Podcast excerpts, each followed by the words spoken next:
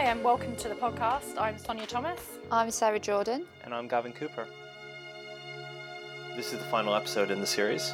Today we're going to talk about the transforming end of life care team that's been working at UCLH embedded within the lymphoma service. Welcome back, Will, one of our lymphoma consultants Thanks to the for having pod. me back. And today we've got the transforming end of life care team. So we've got Lena, we've got Gihan. So welcome, and we're going to talk a little bit about um, transforming end of life care. Do you want to first maybe start off by telling us a little bit about your team and what you do? So our team was primarily educational when we started, and what we want to really achieve is to try and improve end of life care across the trust. It's a big undertaking, but we soon found that just being educational wasn't really working as well. So we wanted to, we decided to do a little bit of clinical work. So we have been doing quite a lot of that. And I think, uh, uh, in a way, because we're all doctors and nurses, we really like the patient interaction and we missed it quite a bit. Yeah. So it's nice to be able to do a lot of education around the trust, but also su- supporting clinical teams and actually s- seeing patients face to face. So what we do is we'll talk a little bit about our framework, but we do quite a lot of teaching, face to face training, and support on the wards. So we go and see everyone that is dying on the wards as well. And that helps us focus and uh, give a bit of support to families and patients, but also um, nurses and doctors on the wards, a little bit of symptom control and support for them. And Lena, what's your background? So I'm an oncology nurse here at UCLH for a few years. I won't reveal how many. So I'm I'm Jahan. So my background is that I'm a medical oncology registrar, but I've taken some time out of my training. So I've been doing three years out uh, in another um, at a university doing a PhD, and I've had the chance to take an extra year out to work with the Transforming End of Life Care team because it's pretty much an extension of the work that I was doing with my research. And I gather your team uh, has interacted with different divisions within the trust looking to sort of change end of life care. And is there like a, a common approach you bring when you go to work in a new area? Yeah, absolutely. So, so we are essentially a quality improvement team, um, and so what we try to do is, as Lena has already said, we work across the trust, but we try to identify certain departments where we can focus on, and we try to do that for about a year or so. Um, and most recently, we thought it would be good to focus on hematology and oncology, um, and considering our backgrounds as well, it was quite a nice fit. So when we go into a department, we have a bit of a, what we call the transform framework, um, which is four different parts. Um, so the first is we recognizing someone who's dying is notoriously difficult, and it's really, really difficult. We found in hematological patients who've got cancers, it's very different to patients who've got what we call solid cancers. The next is then once you've recognized that, how do you then translate that to the patient, to the rest of the team that's looking after them. So we really promote com- um, compassionate conversations. Sometimes that can be really, really difficult. Often it involves breaking bad news. Often it involves talking about difficult subjects such as resuscitation or end of life care. And so we do a lot of support around that and trying to um, to help the different teams. The third part is how do you then put that into practice? So at UCLH, we have ways of how we can record patients' wishes on Epic, but also there's other platforms that we can use as well. Um, so we do a lot of teaching about how to do all of that. And then finally, we collaborate um, really closely with the different teams within the hospital, but also the community teams. So the community palliative care teams, the GP surgeries, district nurses, all of them. Um, and one of the platforms that we use out there is Coordinate My Care. So is Coordinate My Care, is that advanced care planning? Yeah, so it's an advanced care planning platform. It's local to London or Greater London. And the thing that's different to other uh, care planning platforms is that it's digital. And it means that a clinician can fill it out, obviously with the permission of the patient, and usually in collaboration with the patient and their family members as well. And then once it's on the system, anybody who then gets a phone call regarding that patient, so if it's like a 111 call or if it goes to the London ambulance service, then that will pop up with a little flag saying that they've got a Coordinate My Care record. And so they actually get to see all the information that's already been recorded about that person. And that's linked through to the general practices and out of hours GPs as well? Yes. Which is really valuable for that whole coordination between hospital care and primary care, isn't it? Absolutely. And are those types of records only initiated when we know that a patient is dying or has got a limited amount of time left? Is that when we initiate something like that? It doesn't have to be. All of us could fill one in our our own CMCs if we wanted to. When I think when we're ready to kind of have some preferences jotted down, so it has um, an urgent care plan. If someone does have a diagnosis that they know that it's the, that is terminal, they can put down a few things that might happen to them, like breathlessness or major hemorrhage. There are a few th- things that you can jot down so that everyone is expecting and know uh, what to do but also preferences around uh, preferences uh, of care, preferences of preferred place of death. And some of those conversations are just initiated. They could uh, even kind of rank it. So if the, the preferred place would be home, if a London ambulance gets that call, they would know that they would do their best to keep them at home and see what other services they could call, like district nurses or palliative care or GP out of hours to try and support that person to stay at home if it's not possible and it's written down that they would wouldn't mind a hospice as well if that would be the second choice they could try and facilitate that the next day. It can be filled by anyone but of course it's more immediate if someone has a terminal diagnosis and it's i guess in a way a little easier to to think about what's important to them at that time what we've actually found also within the hematology patients is that um, even if they have cancers which are curable, but they're having quite toxic treatments, then Coordinate Care is actually a good platform to then document things that could potentially go wrong. Obviously, if they could get neutropenic sepsis or something like that, you could then put that and you can flag it up. So then when someone does see them at home, then they know that's an emergency and they need to be able to refer them to the right people, you know. So the initial purpose of it was about end of life care and to, you know anyone who's in the last year of life should have a coordinate my care record if they live within the locality. However, I think there's many other uses for it. And I know that actually for patients with sickle cell, things like that, they actually have coordinate my care records. Even again, they're not. It's not because it's they've got a terminal diagnosis. It's because they've got an emergency care plan which is documented on an online platform which is easily accessible. It's really helpful, isn't it? And I think, from my point of view as a haematology clinician, one of the really helpful things from spending this last year working with the two of you has been learning those kind of things. So, learning what resources actually are available on Epic or, or in the other electronic domains, learn how to use them, how to fill them in, just where, where to find them. And I think hopefully that can be something that, that we all across the department have, have learned from you and, and, and are taking forwards. And you said um, with haematology patients that sometimes it can, can be quite difficult to recognise when that time is when they're dying. How do you support the teams in those type of situations and support the clinicians with those really, really difficult conversations with the patient? Yeah, in different I, ways. Yeah, absolutely. I think one of the things that we've been trying to instill or trying to change the culture in is that yes, the patient might be having curative treatment, but what if things don't go the way that we're all hoping? What if unfortunately things don't, you know, the either it's the cancer isn't actually treatable as we initially thought it was, or some of these treatments have unfortunately led to some complications that we can't reverse. And so, what we've been trying to do is what we call parallel planning. So, okay, yes, you're on a treatment which hopefully will work and cure you of your cancer. However, if it doesn't work, then these are the other things that we think you should be thinking about.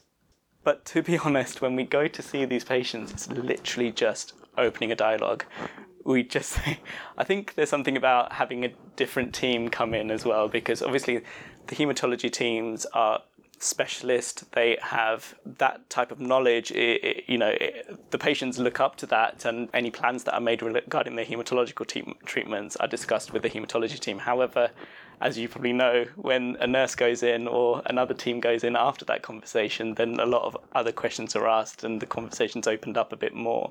Interesting. Um, so all we do simply is to go and say, How are you? I know that you've just had a conversation with this doctor. Is there anything that you'd want to talk about after that? And they just open up. They do. That's fascinating, Jan. I, I got, I've just finished a month on the wards, and I, I got a message uh, yesterday from one of the nurses about about a patient. He said, "You may not have known that the patient was suffering from these uh, these symptoms because uh, she just told me that she didn't want to tell the doctors because she didn't want to bother them." And I thought that was just fascinating that someone could be really struggling there on the ward with symptoms, and exactly as you just described, didn't want to didn't want to tell me, um, even though I hope I'm fairly approachable, but they might tell someone else, and that, that that's quite interesting especially with all of the information that you give when you go in and they start a big cycle of treatment. Um, someone then just going in afterwards and saying, "How are you with all of that?" It would be really important. Yeah, would you would you do those conversations very much in the beginning few days, or would it be maybe going a couple weeks later when they've got a bit more headspace to, to think about these newer things? I think we have done in different ways. When before COVID, of course, we went on the ward rounds and we were there. So when some of the conversations happened, we stayed afterwards and, and spoke to them there, there and then, and came back almost every day just to see how they how they were. During COVID, of course, we couldn't be there, so it's just about liaising with the consultants or the registrars to let us know are there any patients that you want us to see together or, or separately if possible. It was kind of adapting really. Usually, I think it does work well once when that conversation has been had. Then sometimes it's so overwhelming for that person mm. to listen that just having a little bit of time to make sense of things with us there, just listening, I think it's really helpful but also a few days after when they've had a little bit more time to process. I wonder if I could ask you both a question of your perception of how we're working in haematology here. I think there's a perception amongst some other clinical groups that haematologists sometimes don't know when to stop and they're being accused of continuing to treat people right up to their to their last breath and I hope that culture is changing and I certainly certainly speaking from a personal level hope that that's not how I practice but I'd be interested in your perspective, having spent the year working with us, whether you think we're, we're getting things broadly right or, or whether we've got a lot still to advance in that way.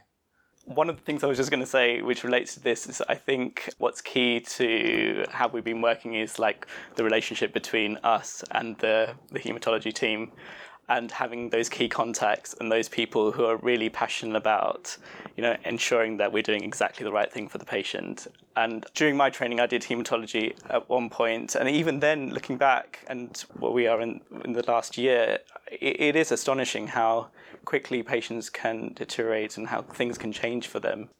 Whereas you know the intent is to keep treating them because you want to do good. You either want to cure the patient or you want to make sure their symptoms are better what I've really learned is that how the hematologist cares so much about the patient that none of these decisions are taken lightly and it's always a collaborative approach. If it's in the MDT setting where you're talking amongst your peers, with the nurses on the wards, or with us, I think that's just been really a nice relationship, a nice way of working where we're all on the same page. But also, then those discussions and those decisions are then offered to the patient rather than it being, this is the way it is what I've noticed is that it's always then discussed with them and their families. So we have a better understanding of what's important to them as well. For me, uh, I think in, in two ways. The perception, yes, probably I had that perception to start with, having come from oncology, but also there's something else that we do in our team, which is we offer informal debriefs to, to staff following a traumatic event, or in oncology, it's quite ingrained in, in their culture now to have once weekly coffee and catch up. And sometimes when we held some of these sessions in hematology, there was a lot of um, stress, I think, sometimes from, from the nurses that sometimes still get that perception. And our role, in a way, that I found myself doing quite a lot was supporting them to understand that sometimes those conversations have been had and trying to improve the communication between some of the junior nurses and the doctors to understand why the treatments are there it's kind of to the end and that's kind of what they have in, in mind I definitely experience. Uh, I've I've learned quite a lot in the last year to and just listening on, on on the ward rounds of the thought processes of kind of looking at all the patients and what's going on and thinking well ahead and this is what we we wanted uh, to do thinking months ahead let's we need to to prepare and make these patients these patients feel safe and secure and start having this conversation. So it's been quite good yeah. I think one of the challenges is when you well you've you've highlighted we often talk about this as a potentially curable or a curable malignancy we're always getting new treatments. Obviously, even during the course of this year that you've worked with us, cellular therapy, CAR T cell therapy has really become much more accessible. And I spend, well, about a third of my time in the clinical research facility helping develop other new treatments, new, new, new drug treatments. And that's an interesting balance. It's very exciting when we get a new treatment. But again, knowing when to stop and when it may not be appropriate just because there's a new therapy why it may not be appropriate to go and go and reach for that new therapy whether that's in a trial or, or now a licensed product or something it's, it's, it's a bit of a balance So is the hope from your team that like the lymphoma team, other hematologists start embedding this like parallel planning with with all patients? Yeah. So again, uh, as a quality improvement team, what we're trying to do is we're trying to change culture from within a department, and hopefully that culture is then instilled through the senior nurses and then through the senior doctors to then whoever comes around because we know how many people switch roles and rotate through UCLH like it's it's, it's a lot of new staff con- continuously coming through. So yes I guess the plan is trying to change culture from within and then be able to support the team maybe remotely later on down the line. But at least from what we understand so far for the, at least for the next year we'll still be supporting the hematology teams hopefully we'll get an opportunity to work not just with the lymphoma teams but also within the other inpatient and possibly outpatient teams as well. I think it'd be really important for the nurses to know a little bit because we do we hear lots from the um, transforming end of life care team and and but even things that I've heard today, the nurses would really appreciate knowing a little bit more.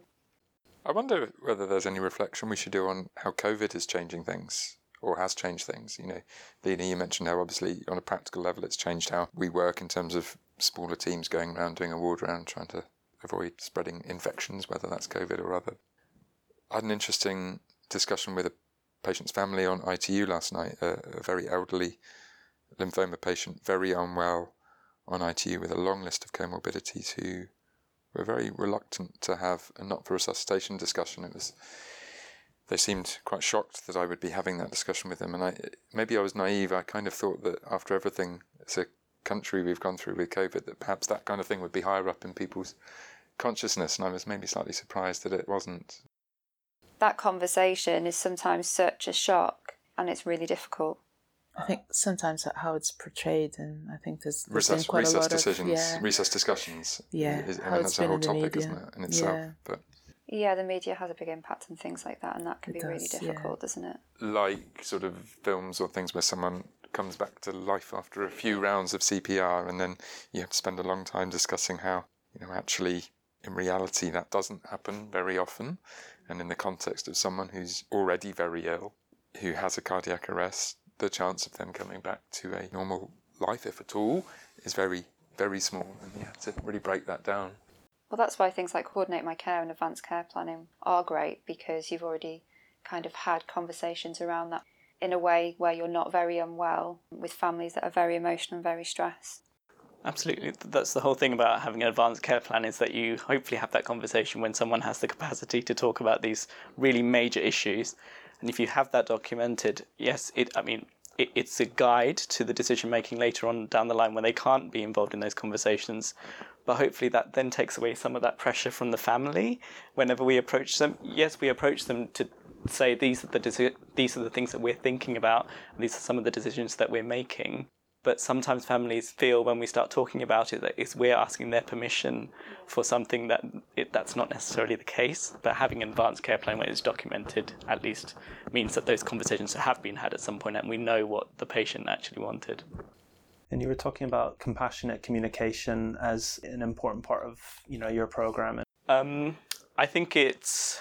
Uh, He's got a PhD just published in communication, so I'll let Oh, him answer that really? one. I've just written about just 92,000 words. We'll just sum it up in ten. So I thought I'll let him talk about this. Um, oh gosh, where to start? Um, Right, we need another session.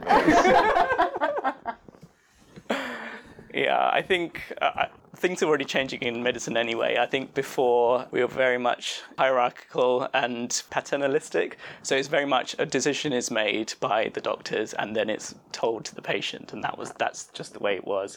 Whereas now we're much more about more um, patient patient centered care, much more about shared decision making, having those conversations with patients, but understanding what's important to them and those important to them, and then trying to marry it up to what we are thinking about as well. How often I just start having conversations with patients and they will just reveal things like, actually, I would never be w- wanting CPR if my heart's ever stopped or anything like that because I don't think that's something I'd ever want. But nobody's ever asked them that question. But when you just start having general conversations, it's something that might they might be open to talking about.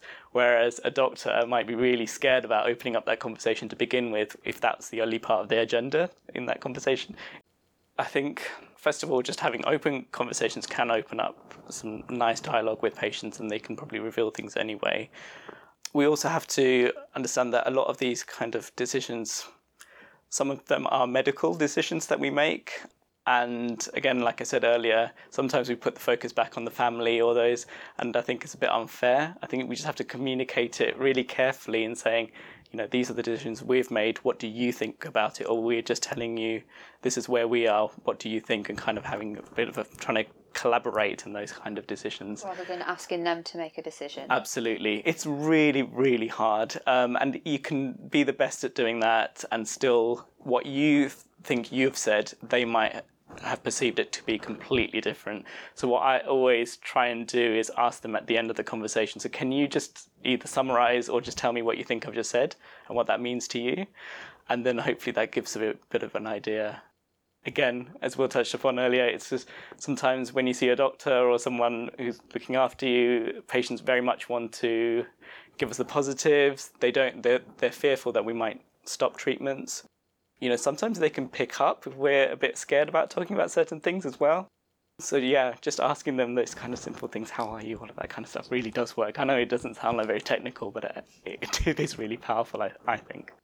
No, that's really important to take like a, as like a take home message. You don't have to say anything very profound or, or anything else. It's just ask them what's going on for them, and they might tell you everything else. Yeah. How are you feeling after that conversation? And then absolutely the other thing is that these conversations don't all have to be done in one go. You know, these are bits that you can talk about later, and many people might not be open to having conversations because it might not be relevant to how they are at that moment. Fair enough. You can just come back to it at a later point, or might be a different person who has that conversation later down the line. And I guess from my side, just to say thank you to both of you working with us this year. I think it's been really educational, informative, helpful, and, and dare I say it, fun to, uh, to, to work alongside uh, you. I think uh, it's a really valuable service and really helpful to our patients, but but, but to us as well. Well, thanks for having us. You.